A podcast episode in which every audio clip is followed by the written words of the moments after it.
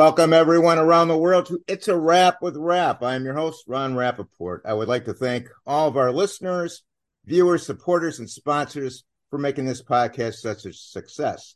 The podcast is being heard and viewed in all 50 states, all provinces of Canada, and over 70 countries around the world. The podcast has been ranked by FeedSpot as one of the top 35 overcoming adversity podcasts on the web. Please visit the podcast website, it's a wrap with rap.com for all the episodes and to order logo merchandise and other fine products from our sponsors. This podcast features people who have overcome life's challenges and adversities, people who can inspire, motivate, and educate us on an assortment of topics. My guest today is Dr. Charley Ferrer. Dr. Charley Ferrer is a world renowned clinical sexologist and sex therapist. She is the award winning author of several books on relationships, sexuality, self empowerment, and breast cancer. She was diagnosed with breast cancer in 2016 and thyroid cancer in 2017. Frustrated with the lack of information and treatment options provided to cancer patients, Dr. Charley created the Cancer Tamer Foundation, which focuses on education and empowerment. In 2019, she wrote the play Breast Cancer Diaries, which premiered to a sold out crowd on Staten Island and Manhattan, along with two documentary films Messages of Hope and Faces of Breast Cancer. Her philosophy on breast cancer is realizing that cancer is not an outside force invading, but an inside force residing. It's in our blood, our breasts, our DNA. In our attempts to destroy it, we are inadvertently destroying ourselves. Dr. Charley's revolutionary, revolutionary new way of thinking about cancer is turning heads, creating controversy, and reminding women and men that we should not be at war with our body. Welcome, Dr. Charley, to the podcast. Hey, Ron. Thank you so much for having me here. Well, I really you. appreciate it. And hi to everybody who's listening in. Well, it's a pleasure to have you. And I might add that uh, when I was first diagnosed uh, back in 2019 with my first uh, breast cancer episode, male breast cancer episode. Uh, I traveled to Orlando to a male breast cancer happens.org convention and Dr. Charley wangled me into a room and before I knew it I was in one of, I was in one of her documentaries so and you're in the documentary yeah yeah yeah so that so we have met before in Orlando now before we get into the questions uh, for you regarding the Cancer Tamer Foundation, I want to mm-hmm. ask you uh, about your frustration on the lack of information and treatment options you encountered regarding cancer. Yeah. So when I was first diagnosed, I was diagnosed in 2016. And I'm one of these people that I believe in getting all the information. Give me as much information as you can so that I can make a good decision. And what I found was that the doctors were saying, well, we'll tell you what you need to know when we feel you need to know it. And my take on that is like, okay, so you're going to let me get hit by the bus before you teach me how to cross the street? Right. It, it, it just doesn't work that way. And so I started going out and getting information and, and just call, I, I would call the American Cancer Society at three and four in the morning, trying to get them to answer questions and send me more pamphlets. Um, and so, you know, and I, and I just devoured anything and everything I could read but being very conscientious of when I started looking for information, there's so much mis- misinformation on the web. Um, when I started looking for my information, they told me I was going to die in two years if I didn't get these vitamins that they had for sale, you know, so be yeah. very conscientious of there's so many hoaxes out there and they prey on your fear. And so that was one of the reasons why I started the foundation because of the fact that there wasn't information being provided for me as a patient. Nobody would tell me what was going on. They kind of did the, well, you know, why aren't you just shutting up and doing what we tell you? And I'm yeah. like, well, because I'm the type of person that you need to tell me what my options are so then I can decide. Don't just right. walk into a room, say, okay, well, we're going to, you're going to have a dual mastectomy and we're going to remove your ovaries. And I'm like, um, wait a minute. you know, that that's not what we're doing. You know, you must have the wrong chart because that's not what we're doing. And the woman that's sitting there, she goes, Oh, um, your name's Charley Ferrer, right? And I was like, Yes, that's me. And she goes, Well, that's what you're here for. And I'm like, No, that's not what I'm here for. And and she asked, "Well, why do you think you're here?" And I said, "Well, I was just told that I had breast cancer, so I need to know what what we're going to do, how we're going to, you know, how we're going to move forward." And she's like, "Oh, well, I'll come back then." And I'm like, "Who the hell are you?" She goes, "Oh, I'm the breast surgeon." like you wow. don't even introduce yourself. Um, so it, it became that part of me getting very frustrated because they didn't want to give the information. They didn't have the time. Go and make another appointment with us and then we'll talk to you. And I'm like, I'm right here. I've waited an hour in your waiting room. I, I don't want to spend my time when you're not going to tell me. And so I started getting more information, and that's how Cancer Tamer came about. Because everybody talks about how you know you have to be at war you know you you have to fight you have to survive you have to you know you you, you can battle it. You're a survivor you're a warrior you're this you're that. And it's like wait a minute why should i be at war with my body? That's not what i want.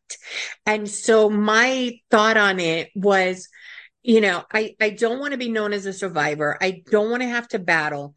What else can I do? And it was like, well, I can, I can learn how to tame the cancer. I can learn how to get the cancer to quiet down so that I can actually live with it better if that's what's going to happen. And the way I look at it is whether or not you go out and you become cancer free or they, or, um, you know, you, you have the surgery and they take out the tumors, you're still going to have that, that mentality, that fear, that connection to the cancer, whether you, you're cancer free or not. And so I always say, well, you know, you need to tame that piece too, because if you're going into your follow up appointments terrified that there's something wrong with you, that you, oh my gosh, well, you know, I, I, I don't know if I'm in remission yet. I don't know if, if the cancer's come back. I don't know. I don't know. I don't know. You're going to drive yourself crazy. And that stress is going to make you sick. Right. And so let's let's tame that feeling. Let's tame the what we believe about the cancer. So that instead of fighting it and, and throwing more toxic chemicals at it, we start eating better, you know, exercising more, moving our bodies, learning how to be comfortable where we are in life. And that's the important piece of it. Because do you really want to spend the rest of your life being afraid? Or or being at war with cancer. And it just it that's not the way I want to spend my life whether I have you know one day one month 39 years. That's not how I want to live. And that's that's how cancer tamer came about. Let's learn how to tame it so that we can move forward. Because okay. even if you have metastatic breast cancer um, or any kind of cancer you know it's are you doing things to make yourself healthier with where you are? And it's not like oh well let me you know let, let me go take more chemo. Let me go do more radiation. Let me let me cut something else off. It, it's really it's is that going to be the rest of your life? Let's let's back up a little bit. And it is getting that information because the medical community does not give you options they only have three things that they do surgery, chemo, and radiation. It's like, but look at all the other options that are available, other ways to heal, other ways to, to address cancer. And those are the pieces that they don't talk about. Even getting them to talk about nutrition is difficult. Okay. So you answered my next question why that specific name. Uh, yeah. Let me let me ask you a, a personal personally, did you ever get chemo or radiation? No, I didn't actually. Um, when I after my my diagnosis and I had um, um, dual mastectomy done. Um, it wasn't supposed to be a full mastectomy. They were just supposed to um, do a, a, a, light lumpectomy. They ended up doing a dual mastectomy. Um, and then from, they did an oncotypal diagnostic test. Yeah, the Oncotype DX test. Yeah. yeah. And so for those that have DCIS, for the cancer has not not shown to have spread, the oncotypal test can tell you how effective the chemo will be. This podcast is being brought to you in part by the veteran founded Hero Soap Company located in Phoenix, Arizona. In today's environment, we must be aware of the products we apply to our skin. As a two time cancer survivor, I cannot afford to take chances, and I use these products myself. The soaps will leave you feeling clean and refreshed. All the products made by the Hero Soap Company are made in the United States with the highest quality ingredients sourced from companies in the United States whenever possible. The products are made in small batches to ensure high quality and contain premium essential oils and fragrance. All Hero soaps are created without synthetic colorants, parabens, and sulfates that are irritating to the eyes, skin, mouth, and lungs, and are cruelty free, meaning these products are not tested on animals. Each 5 ounce bar of soap is handmade in Phoenix, Arizona, and the body wash is available in 8 ounces with such refreshing scents as the woods, tea tree, lavender, the fields, bourbon, lime, the pines, and Arctic. You will absolutely love this soap. Please also check out their gear for sale. All the products are reasonably priced. Being veteran founded, the company understands the dedication and sacrifice that each family makes to serve their country. A portion of sales is donated back to charities that are focused on helping veterans and our first responders. Over 1,200 bars have been sent to our deployed troops. Please check out their website, herosoapcompany.com, for pricing and a detailed description of all the products. When ordering, use the code RAP for a 10% discount.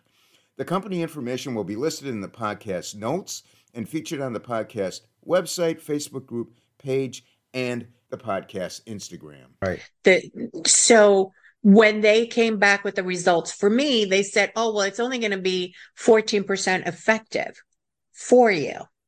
You know, not for everybody else, but just for me, right. based on the tumor markers.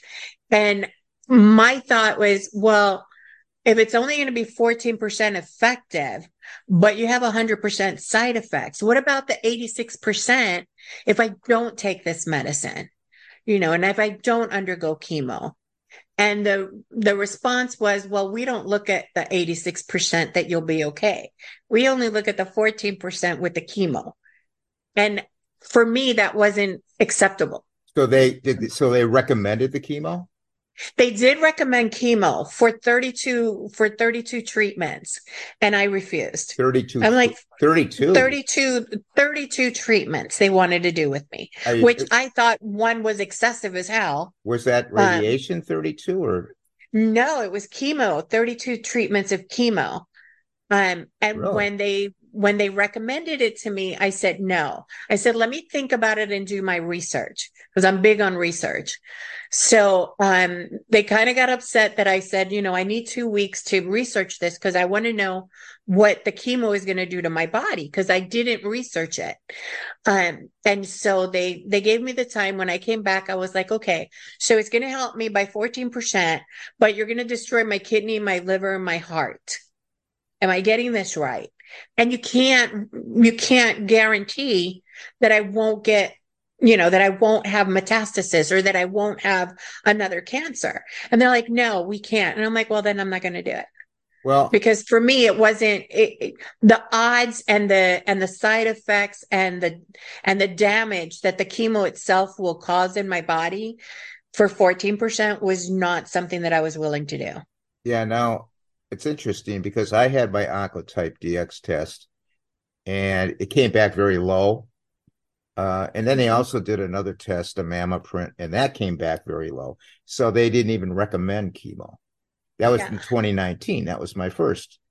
Three yeah. years later, it came back. But so, something new, not coming back. It's something new.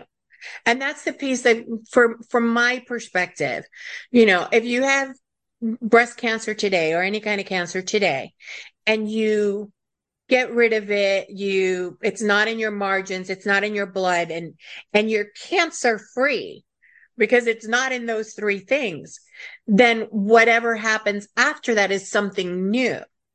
And that's my opinion not the medical opinion but my opinion. Well yeah. And so and so that's the piece of well, okay, something that we need to fix is still wrong. And so here we're going to, we're going to fix this. And, and so if you have a, a new cancer, the way I look at it, because you're getting a new test to find out, well, is this the same? Has it metastasized or hasn't it? You know, so there's so many factors that you're really looking at. And so being conscientious of, you know, a- am I still being exposed to toxins that Yeah. most people don't even talk about? Because everybody says, oh, well, it runs in the family. It's like, no, no, no, no. Only about 5% of cancer is hereditary. Right. The other 95% are all environmental factors. Yeah. You know, what you're being exposed to, what you're eating, um, what you're living by, what what you've you know what's been put in your body things like that so realizing that that there's so many factors that go into it and so for me because of the fact that it was such a low such a low percentage of of it being effective in the first place i didn't want to Right. gamble with destroying everything else in my body Yeah. You know, I I kind of didn't have that option because the second time it came back, it was like in the lymph node. And Mm-hmm. so they had to take the lymph nodes out. And as a consequence, I got lymphedema, but, but we're working on that. Uh, good but I did the chemo and I did the radiation. So, okay I mean, you know, everybody's got to make up their own mind and their own des- Yes. decision, and they have to basically go with their gut or whatever, you know, right at a certain Right. point. Now, what do you mean by we should not be at war with our bodies pertaining to your thinking about cancer? So, so back in the 70s, Nixon declared, President Nixon declared war against cancer. And that's where all of a sudden everything was we're battling cancer. We're, we have the war against cancer. We are surviving cancer. We are, you know, we have to battle. Everything is fight, fight, fight. And don't misunderstand me. I'm not saying don't fight.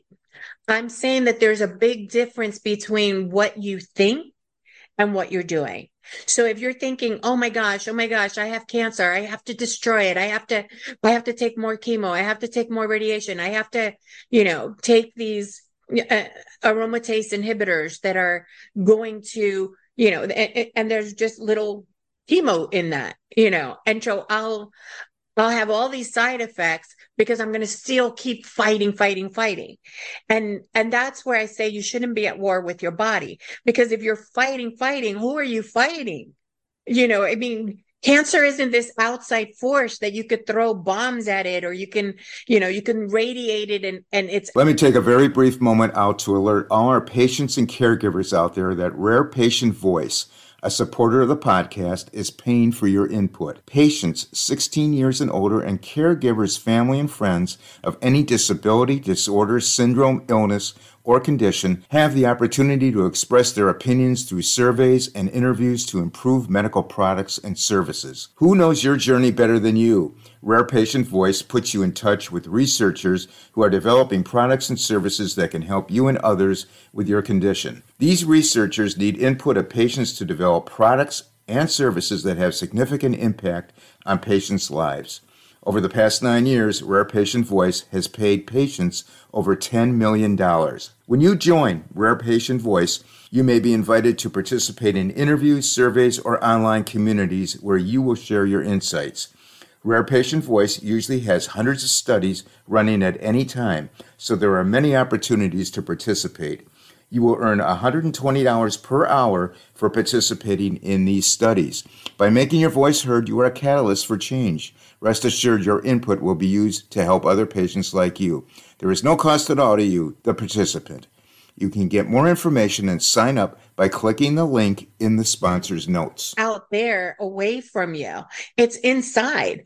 And so as you're doing that, you're poisoning your body, you're radiating your body, you're, you know, you're you're thinking these thoughts of, oh my gosh, my body's against me and I have to be against my body. Instead of saying, okay, well, let me be together with this and get my body to to help me get better because we all have our intuition. We decide, wow, you know, if I eat that, that's really not that healthy. okay, so now I'm not fighting. I'm just making a decision to be healthier, Mm-hmm. you know? And so I don't have to go, oh, well, I, you know, I, I have to eat these greens because that's what they said. And I hate these greens you're not going to eat them, right? You're just going to be fighting with everything. And so it's that mental attitude as well of how are you addressing this? Are you going to live your life in anger and at war? Or are you going to turn around and go, you know what? If I do this, I'm, it might be a little bit healthier. If I try to do a little bit more movement, that might be better for my body. If I you know if i start doing meditation if i start doing yoga if i if i look at acupuncture instead of these pills that are that they're giving me for pain and I do acupuncture instead or I or I learn how to feel comfortable with that discomfort of having the pain in my chest you know then I'm not fighting I'm I'm not at war with my body. I'm not fighting going oh my body's horrible because look it's giving me all this pain. It's like no I I realize that I'm going to have this pain in my chest all the time. And so now do I want to be comfortable with that pain and just go, okay, well, I know you're going to be there. So let me find ways to make it easier. Let me find ways to, you know, to, to have a good day instead of constantly be angry or, or feel like I'm a victim or feel like, you know, nobody's going to help me. And so noticing that whatever your mind believes, your body's going to follow. So if you think you're getting healthier, then your body's going to go, Oh, right. We're getting healthier. And, and so you start working with your body. You start noticing, well, you know, if, if I do eat healthier, I have more energy. I have more stamina. I have more, more, you know, more energy to be able to do these things for myself. Um, you know, also the fact that there's, there's so many there's so many complications that come up and and things that we need in order to make our lives easier. And how are we going to get to that? How are we going to connect with that? Like something as simple as um, a lymphedema pillow which nobody ever talks about the pillows or anything, you know. And so if if somebody were to tell you, hey, if you have lymphedema and and right after your surgery, let's get you this pillow so that you're not rubbing against the stitches right after you had surgery. Let's just get this little I got one right here actually. Okay. Um, you know, this little lymphedema pillow which you just put underneath your arm and it allows you to have that buffer between your arm and your sutures. Also, after I wish I would have had that. Yeah, um, nobody ever actually, mentioned that one. Part of yeah, my sister actually made these for me um, after my surgery, and so for cancer tamer, we started making them for everybody. It's like, wow, these really work. Let's just make them and give them away. Um, and so we do that. Um, and so the whole piece on that too is that you can use it as a buffer against your chest and and the bed when you're going to sleep you know or you can use them in the car when you know what really hurts is that seatbelt coming across your chest. Even you know it could be a couple of months after surgery and you still get that pain in your chest. And so you can use this this lymphedema pillow as a little buffer up against the seatbelt so that it doesn't go up against your chest. And so those are the pieces I say, you know, instead of me sitting there fighting with, oh man, I have pain, I have pain. It's like, okay, well, let me find a way to to minimize that. Let me find a way of being able to to live with it better. And and that's what I mean by not being at war, by being able to tame. So let's think about how we're thinking and how we're getting along with ourselves, with our body. Um, and I have to say, it's been seven years since um, since I originally had breast, uh, since I originally had breast cancer, since I had my surgery, and I still get a lot of pain in my chest. But I find ways to make it better. I find ways to to go, oh, okay, I know that that pain there. Let me do a little bit of biofeedback. Let me do a little bit of, of meditation. Let me refocus on other areas of my, of my body that aren't experiencing the pain so that I don't get stuck with that thought okay. and get caught in that cycle. I just want to clarify something because sure. I'm getting the impression. I mean, you're not telling people out there if your doctor says you need chemo not to get it. You're not saying. Oh that. no, by no means am I saying that. Okay. I think we all. I mean, I just don't want somebody right to get the choose. wrong impression. You know. Yes. Of what you're saying. I, and that's why I don't talk about my treatment per se, because I think that everybody's choice is their own. Okay. And you need to go and you need to talk to your doctor and say, hey, what is right for me? Right. And my piece is more of, you know, there there's three types of people who get cancer. Um, you have the ones that I don't care what you do, I just want to live, do whatever you need to do, and I'll I'll just grin and bear it and keep going. So you just tell me what to do.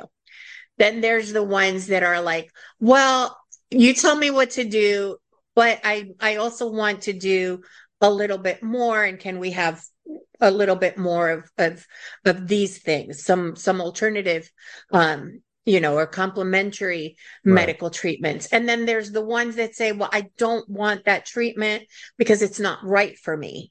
Okay. And if you're going to give it to me then give me all the facts so that I can make the correct decision for me at this time on this day.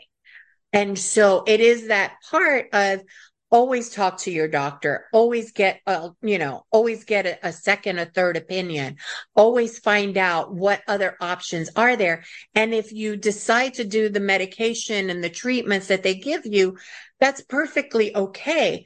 When you're having issues, ask them about it. When you're having side effects, because the one piece where I get upset is that they'll say, oh, well, um, especially um, the aromatase inhibitors that they give you, the anastrozole, arimidex, tamoxifen. Those things give you neuropathy so bad. I don't know about you, but it felt like Chucky was visiting me and just stabbing my feet. And I couldn't feel my feet. Or if I did feel my feet, I felt stabbing pain in it.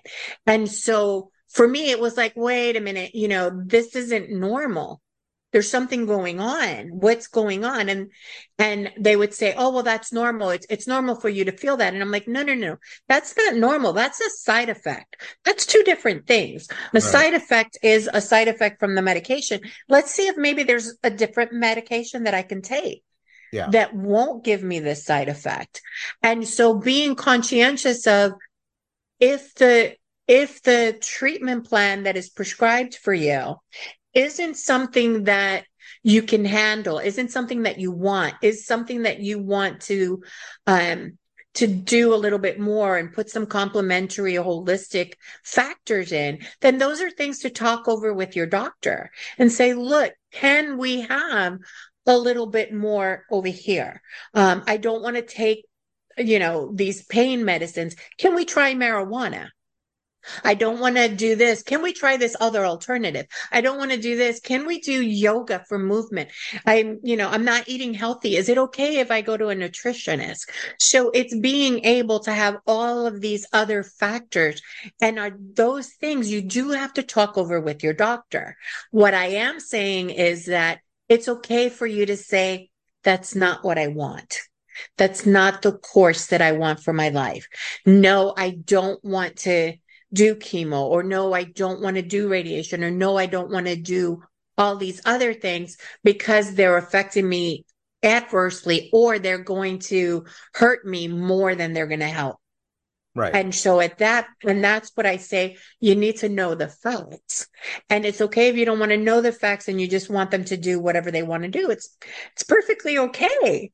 Um, I don't have a problem with that. It's your life. And that's the way you want to live it. I'm happy for you.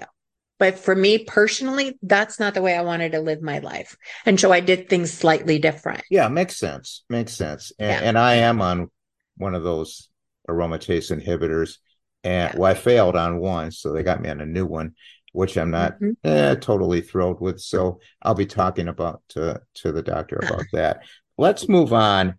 Tell us yeah. about your play, Breast Cancer Diaries, and where can we see it? So, Breast Cancer Diaries actually came about because I I I had so many weird experiences while I was going through breast cancer that I just wanted to know if other people were experiencing the same thing. And sometimes there was inappropriateness by the medical staff. And I just, I thought, you know, is it, is it just me? I mean, you know, is is it my attitude? Is it the way that people see me? Is it what the hell's going on? And so I started asking people, well, well, what's your experience? What do you what do you see? You know, are you getting the information that you need? Are you being, you know, bullied by your doctor? Are you being um, inappropriate? You know, is, is anything inappropriate happening? And I started interviewing women and men, and I got so much information that just had me shocked. Um, and so it became, and, and then I went to, um, cause you mentioned, um, male breast cancer happens, the, right, the conference right. that they had in 2019. And so I went there and I learned all about men going through this experience. And I interviewed a whole bunch of you guys and I put all the information together to be able to then do the play. So the play is actually a compilation of over a hundred stories from men and women who have experienced breast cancer and what it's like for them.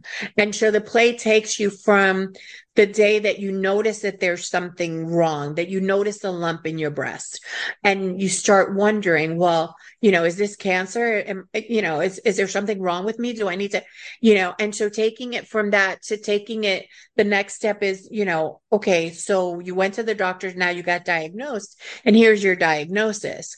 And so we have the play is set up of eight different people, one male, and you see how they go through everything. You see how they get diagnosed. You see how um, they talk about dreams. We talk about suicide. We talk about depression. We talk about, um, we, we talk about all the different experiences, or not all of them, but a lot of them on what's going on. And there's a part in it where we talk about our diary entries. And that's where the name, you know, breast cancer diaries comes from. It's all these stories from individuals, men and women. And so the, the play is talking about those and, okay. and good experiences, bad experiences, hilarious things that happen along the way. And and it's just it, it became so wonderful um, to to be able to do that to be able to bring all those stories together. And we also did a part of it was the documentaries that we showed with the with the play um, that people were talking out. And so you would see the different stories also in the documentaries you know some of those stories so that you could see that it's all these people it's different people and how they're experiencing it and what they wish they would have known or or their hope for the future for other people now uh i know the play was performed in uh new york uh, it was uh, originally performed in new york yes yeah is it yeah. going to be performed in other states and yeah and, and can we, group and can groups out there produce it perform it Yes, yeah, definitely. Yeah. So um so we originally performed it um I wrote it in 2019 and we performed it like 6 months later. And everybody in the play which which was so wonderful with the exception of two of the actress everybody else in the play in the original were breast cancer patients they had been diagnosed. And so as we're rehearsing for the play, you would see, you know, sometimes because some of the topics are tough. And so we would have our own little therapy session as we're practicing for the play and then going back to to do the rehearsal. We did it in New York. We sold out within 2 weeks. Wow. Um, so it was a, a, great, it was an off Broadway sensation. We did it in Staten Island, we did it in Manhattan, and then COVID hit. And then I moved to Florida, and we've done it here in Florida. We did it in Spring Hill at the um, at the uh, Stage West Playhouse. Excuse me. and it was a success there too. We had two days that we did it.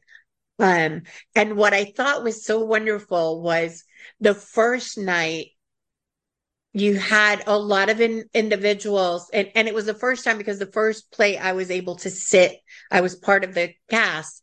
The second time in when we did it in florida i was part of the audience and it was wonderful to see the reaction of the audience on how they were they were taking it in.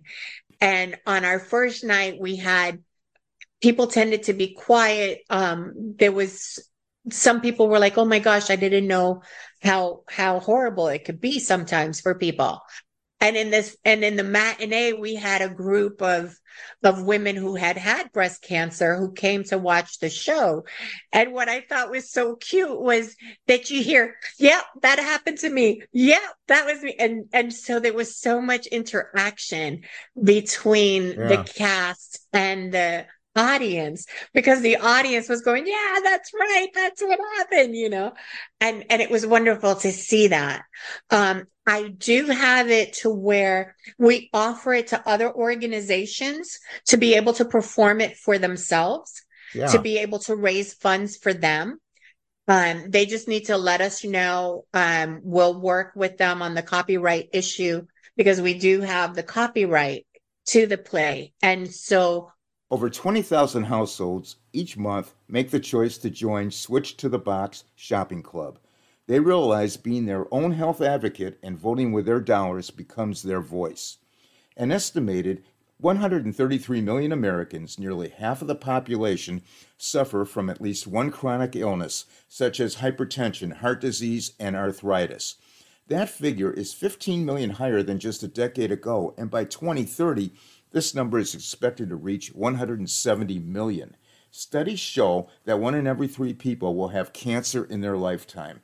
We are being led down a path of deception through false advertising and subpar testing of the products we use.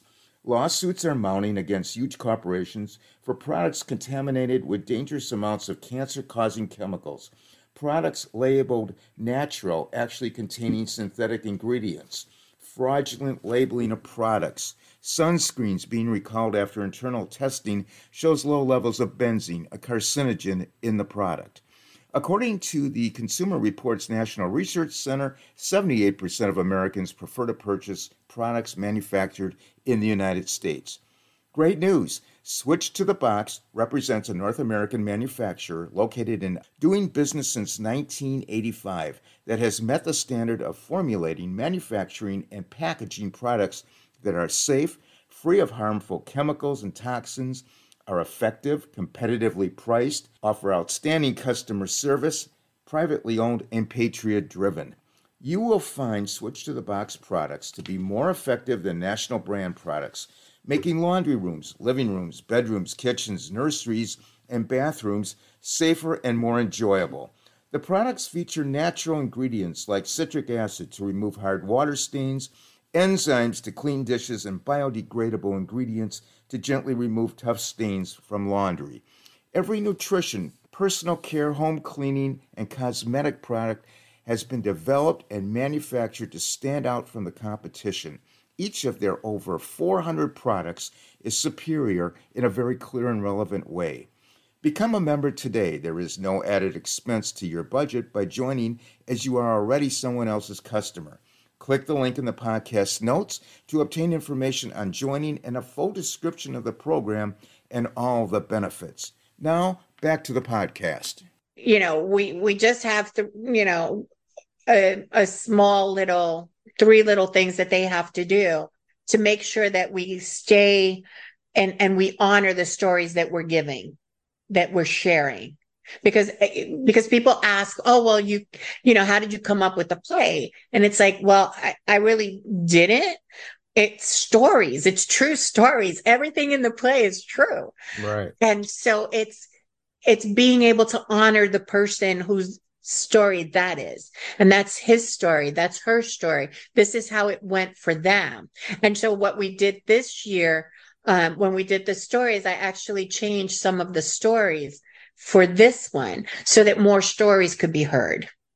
Okay. Um, okay. So for those out there that are going to be or listening to the podcast, uh, we'll we'll give you the information how you can get a hold of Dr. Charley and maybe uh, work work this out in your area. You might be in California, you might be in wherever, Colorado, wherever Timbuktu. Yeah. We actually have um we've had a request to perform it in Wisconsin. We've had a request to perform it in um in the UK, which I'm like, I'll be there opening night. yeah. You know. Um and I've written it in such a way that when the director for your play takes on and, and does the blocking and, and does it how they want it to be portrayed, it it does look different in each show on how on how it's being directed is what makes it different. How the how the characters are interacting with each other how they're interacting with the with the audience. And you get that different feel so, um, so we do help a little bit with the with the directing if anybody needs um, assistance yeah. with that. But we allow the directors to put their own their own flavor to it. Okay, that so, sounds great. Now you yeah. you've created documentaries, messages of hope, uh, faces of breast cancer, which I was fortunately fortunate to be included in. Uh, breast cancer men speak out you uh, were in that one too. Yeah. Wh- why? You were in all of them. I'm telling you, yeah. I'm, I'm one, I'm one, one of your actors here. Uh, You're one of my actors, yeah. why did you why did you produce uh tell the audience why you produced a documentary just for men?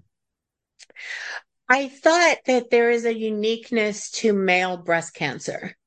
And it is that piece of yes, we're all having chemo, surgery, radiation, if, if that's the treatment that we're getting, but we experience it differently. Men experience a different connection to their breasts than women do, and also how they're treated. Because it was very shocking to me to find out that men are treated with a lot less compassion and sometimes a lot less respect. Because, you know, even in the play, we talk about where men have been kicked out of support groups because it's just for women and just for people with breast cancer. And it's like, well, wait a minute, I have it too. So why aren't you accepting me? And so it becomes that part of you have a, you know, men have a unique experience with it. And that's what I wanted to show.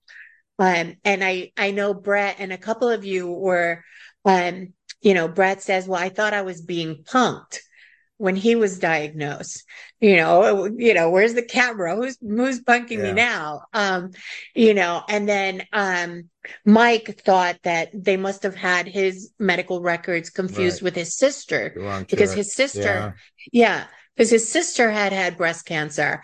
And so he's like no no no no you you know that's my sister. That's not me. Um and so realizing that or they put you guys in in pink gowns you know or they they you know, when you're going in for your mammogram, oh, you're not supposed to be here. Get out. This is, you know, this is just the women's area. And it's like, well, I'm here for my mammogram right. too, right. you know, from a male perspective. And so I thought it was so important to show the men by themselves being able to talk amongst themselves, to be able to, to say what was true for them and noticing that you're also connect it in a in a different way because then it's like there there's some shame in it as well. It's like oh well i'm a man i'm not supposed to have that. Um one of the one of the stories that we talk about is um one of the men that was going off to vietnam to go to war and he got diagnosed with breast cancer and he felt such shame that he had breast cancer that he never told anybody for like 40 years so, um, so it does become the part of, are you noticing how you're treating our men? Something as simple as, you know, when a man says, Hey, I got a lump in my breast and the doctor says, Oh, don't worry about it. You know, that, yeah. that's just, you know, that's just growth hormones or, or that's, you know, that it's typical for a man to get that as just, you know, ingrown hairs or something. And they don't go further than that They don't go and, and investigate to find out, yes, there is an issue or doing that compassionate piece of, you know, men have breasts too. And, and you end up with scars. And, um, one of the, um, one of the comments of, uh, during the play, uh, from, from Brian, our, our male cast member was, you know, I have breasts too. And my, you know, my breasts were removed. I lost my nipple. I lost my, both my breasts and I can't hide it behind a bra. I can't hide it behind something else. And I've been mutilated and nobody talks about that for me. And so being able to notice that to say, well, where are the male services? Where are they getting help? Where are they you know, able to talk to somebody and be able to say, Hey, you know, I have this issue and, and how do I talk to my wife? How do I talk to my kids? How do I talk to my boss? Because, you know, you're supposed to be the macho thing and macho men don't get breast cancer. You yeah, know? Yeah. Um, so that was why it was so important for me to do just men talking amongst themselves and and talking about their experience and what it was like for them because it is different than women. Yes and i'm glad i'm glad you did that. And i i might also add for anybody listening out there i personally run a support group uh, for men once a month uh, where we all chit chat together. It's not recorded. It's just a private conversation on on zoom. It's virtual. And if you you know anybody that has male breast cancer or you have it and you're listening, uh, you just get a hold of me at uh, it's a wrap with rap at gmail.com and I'll I'll get you to the the place you need to go to to come to our meetings. Uh, Dr. Charley, uh, what well, you are an author. Uh, briefly, can you can you tell us about your books? Uh, breast cancer from diagnosis to surgery and breast cancer uh, inspirational quotes, thoughts, and comments. Can you briefly tell sure. us about that?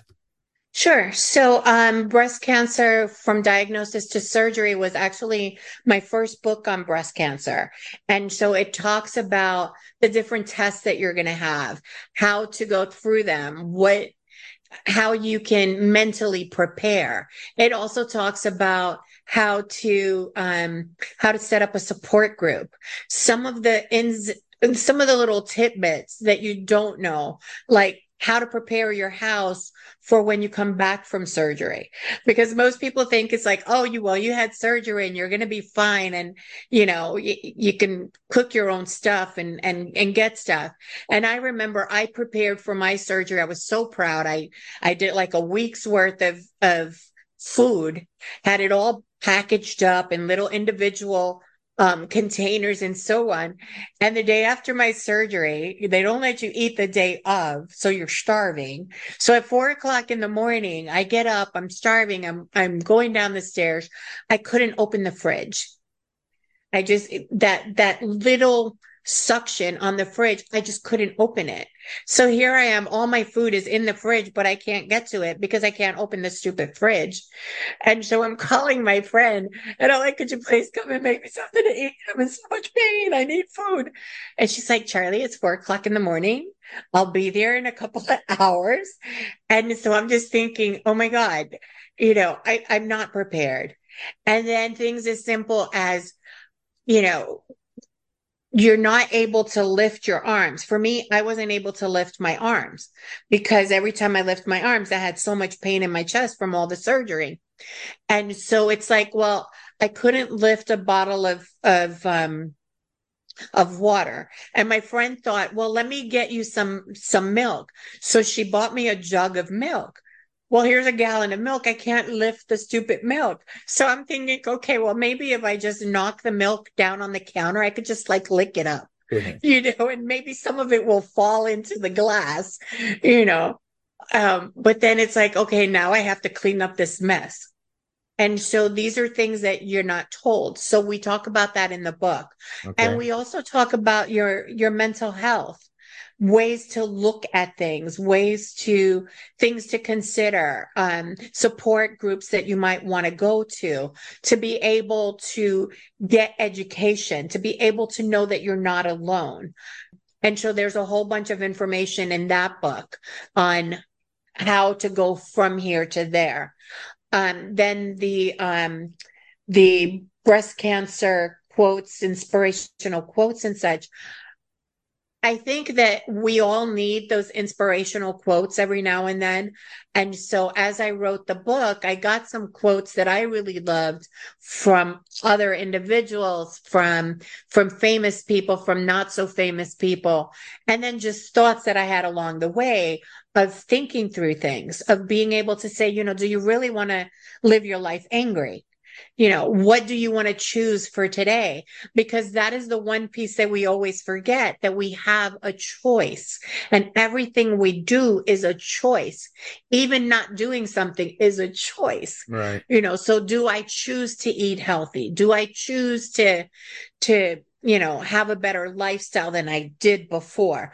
Do I choose to have this medication? Do I choose to, you know, to look at alternative um, options like yoga, meditation, acupuncture, um, qigong? Do I do I choose to do those things to help me with my body, um, you know, or do I not?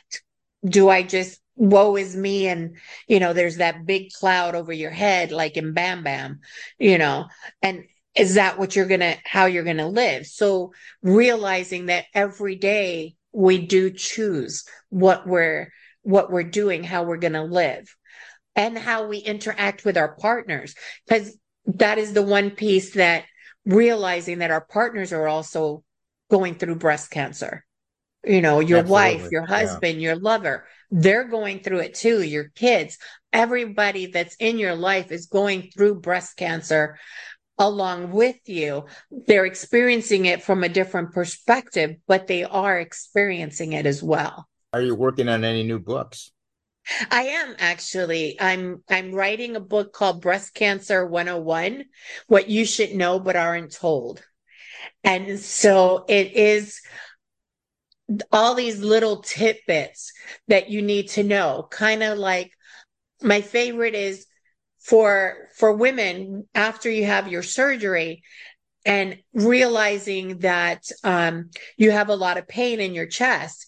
And so when after you have gotten rid of your um, your surgical pads and stuff, how to keep how to keep your wound care well, how to you know, um, one of the tricks that I learned was you put a t-shirt on you pull it out, you put all the pads in front to cover your wounds, and then you put your bra on top of it so that you have that extra cushion against your chest because you do need to have a bra to hold what is left of your breasts.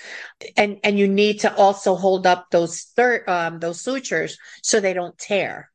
You know so there's tidbits like that. There's also how to prepare your house for when you come back from surgery. How to you know how to set up your meds. Something as simple as you know can, will you remember um, how to set up your bathroom? Because most people don't think about, well, I would like to take a shower sometime, but I can't lift my arms up. So now I can't reach the shower heads. Um, you know, or when after your surgery and you're trying to take a shower instead of a bath, because you might get in the bathtub, but you might not be able to get out. And if somebody comes and pulls you by your arm, you're going to feel all that pain in your chest.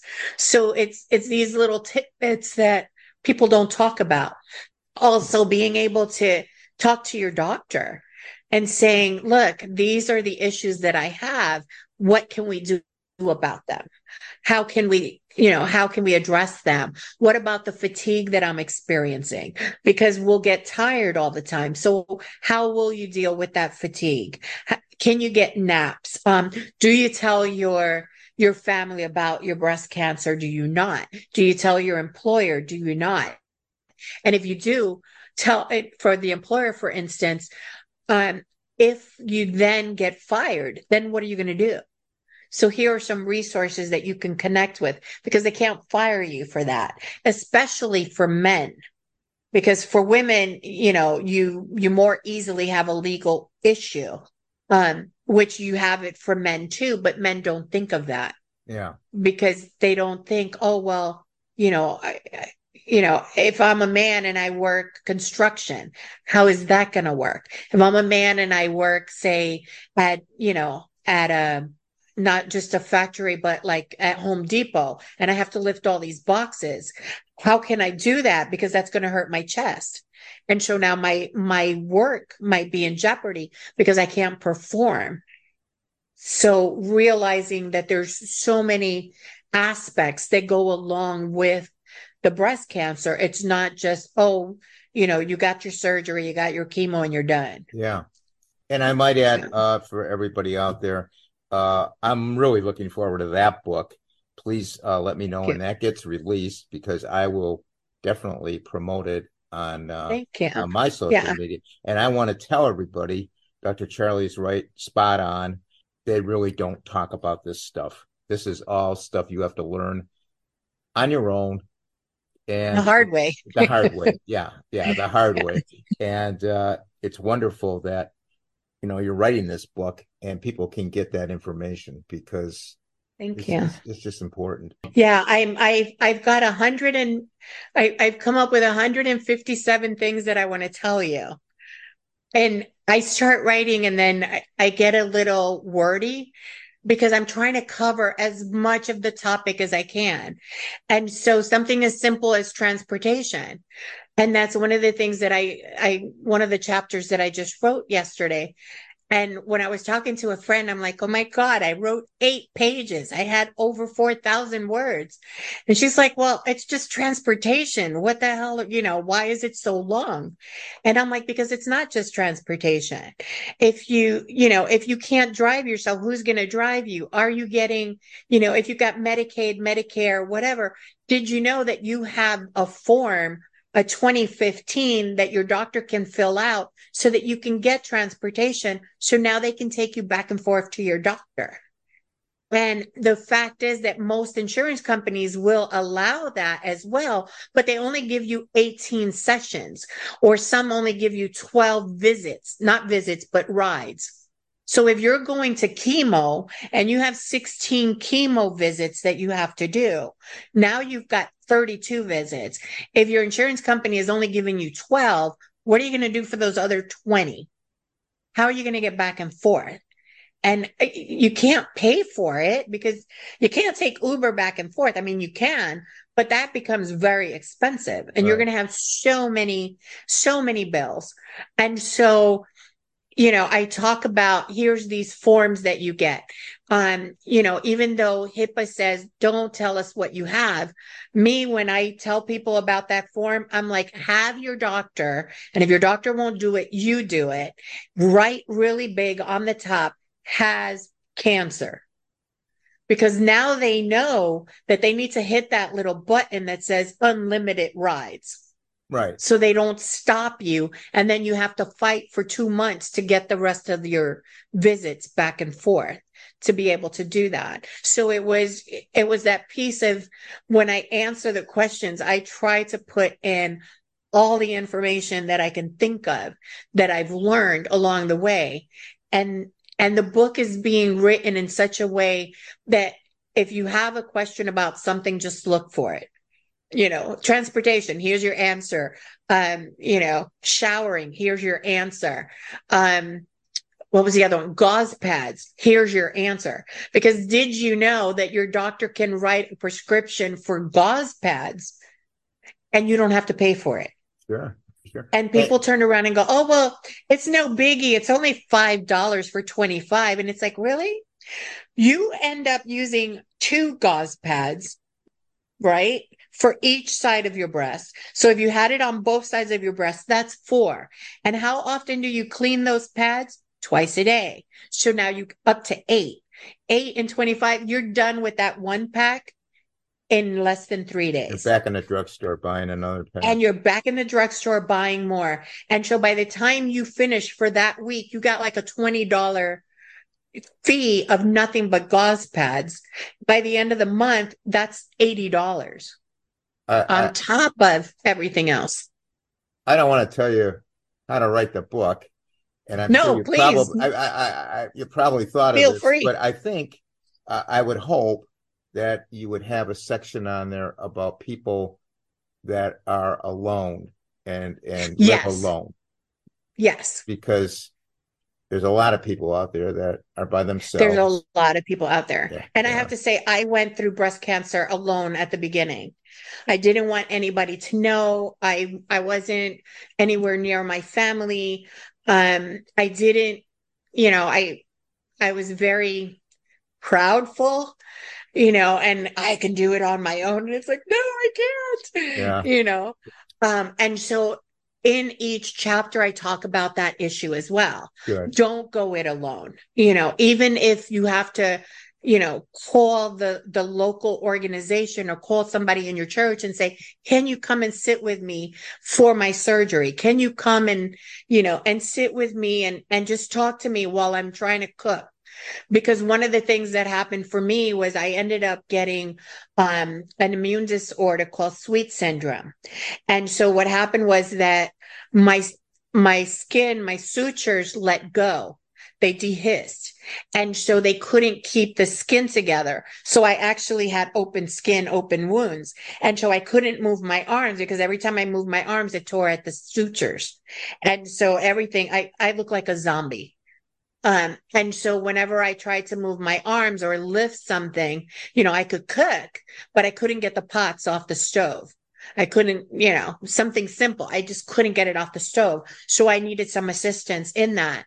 And so, as you say, there are a lot of us out there that are going through this alone.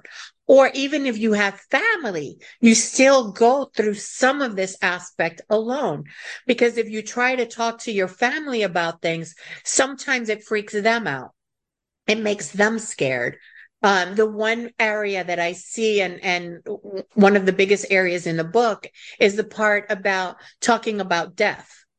Because the minute you say, you know, well, I want to do this before I die, my family hated me saying that. But I would say, well, I want to, I want to try to do this before I die. I want to have all these pieces before I die. And, and if I said, well, I don't want to take that medicine anymore. And they're like, oh my God, you're suicidal. Don't give up. Don't, you know, don't stop. You, you have to fight. You have to be strong. And I'm like, I'm not suicidal. I just not want to take that.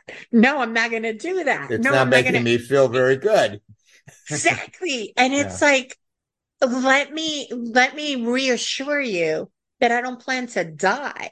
I just don't plan to do that. I want to do something different. That's affecting your quality of life. Absolutely. Exactly. Absolutely. Exactly. And and it is very important of realizing that sometimes these these issues are hard for our family to accept Yeah. and hard for them to talk about because they don't want to talk to you about dying. Well, look, if I die, here's here's all the information. Here's my will. Here's this. Here's that. And they're like, no, no, no, no. You're not going to die. I don't want to hear it. I don't don't even make a will. You know, and that's another part that nobody wants to do. The you know, if I do, if and the way I look at it is the minute that you do your last will and testament, you're actually acknowledging that you're going to die. It doesn't mean you're going to die today. It doesn't mean you're going to die from breast cancer. It doesn't mean you're going to, you know, die from whatever. But you're admitting that somewhere along the line you're going to die. Yeah. Yeah. And and I think that's what stops people from signing on that little dotted line. Because I know when I wrote my will and I actually went and I did it at the attorney's office and they had their staff come in to to know, you know, to to witness that it was me doing it. And I just burst into tears. And I'm signing it, just going, okay, it's me, it's me. And, and and everybody's like, "Oh, don't worry, dearie, you're not gonna die." And I'm like, "Of course I am." You know, it's like I'm not gonna die from breast cancer, but I'm gonna die someday.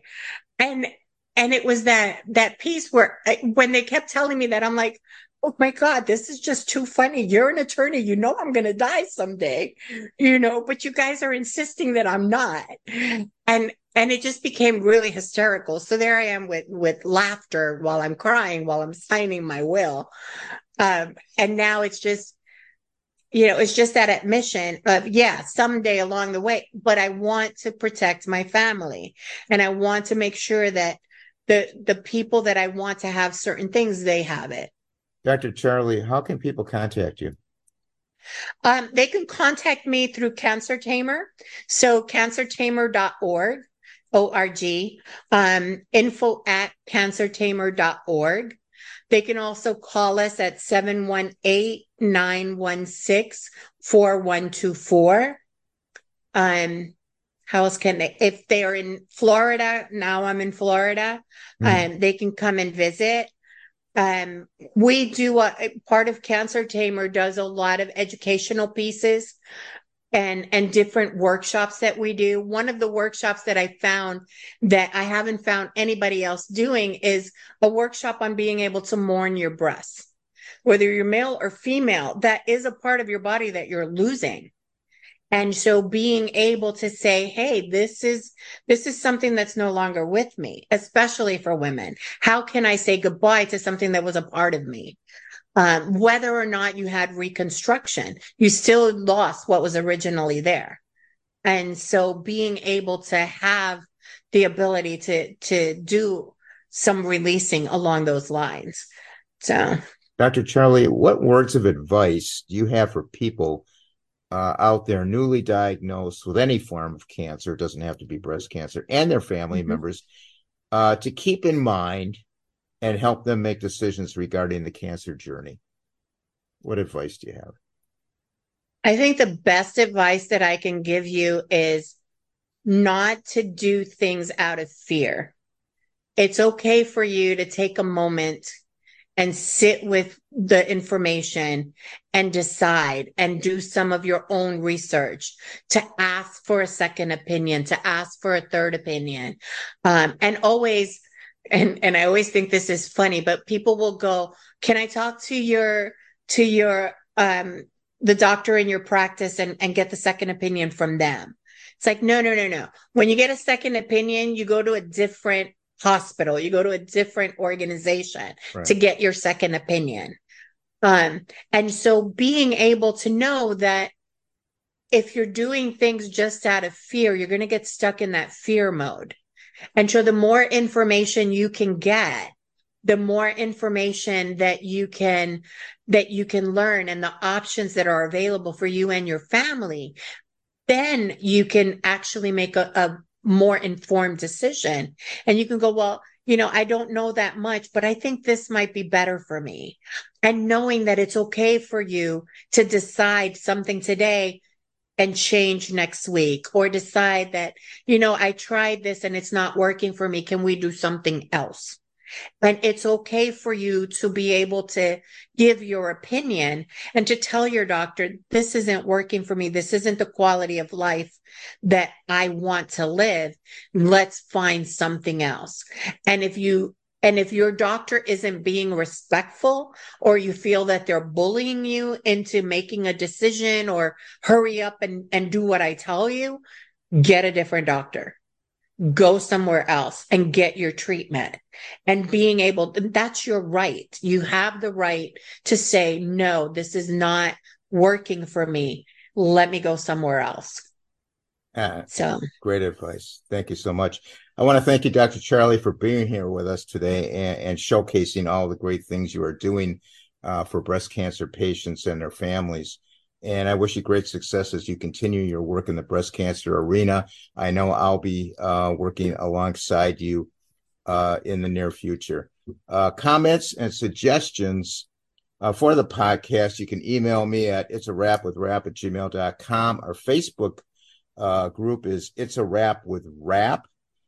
And I think we have a couple thousand members now. So uh, wow, awesome! That, yeah, that's a that's a great group. Uh, we're on Instagram. It's a Wrap with Rap podcast. We're on Twitter or X as it's known at, at Rapper W R A P P E R one thirty. That's one three zero. Our website is it's a wrap with rap.com. All the episodes on YouTube. It's a wrap with rap the podcast uncut. We don't edit the podcast on YouTube, so whatever's on there is on there. I want to I want to thank you once again, Dr. Charley, for being with thank us you. and, and spending time with us. And I want to thank everyone for listening. Everybody, please stay safe. And for now, it's a wrap.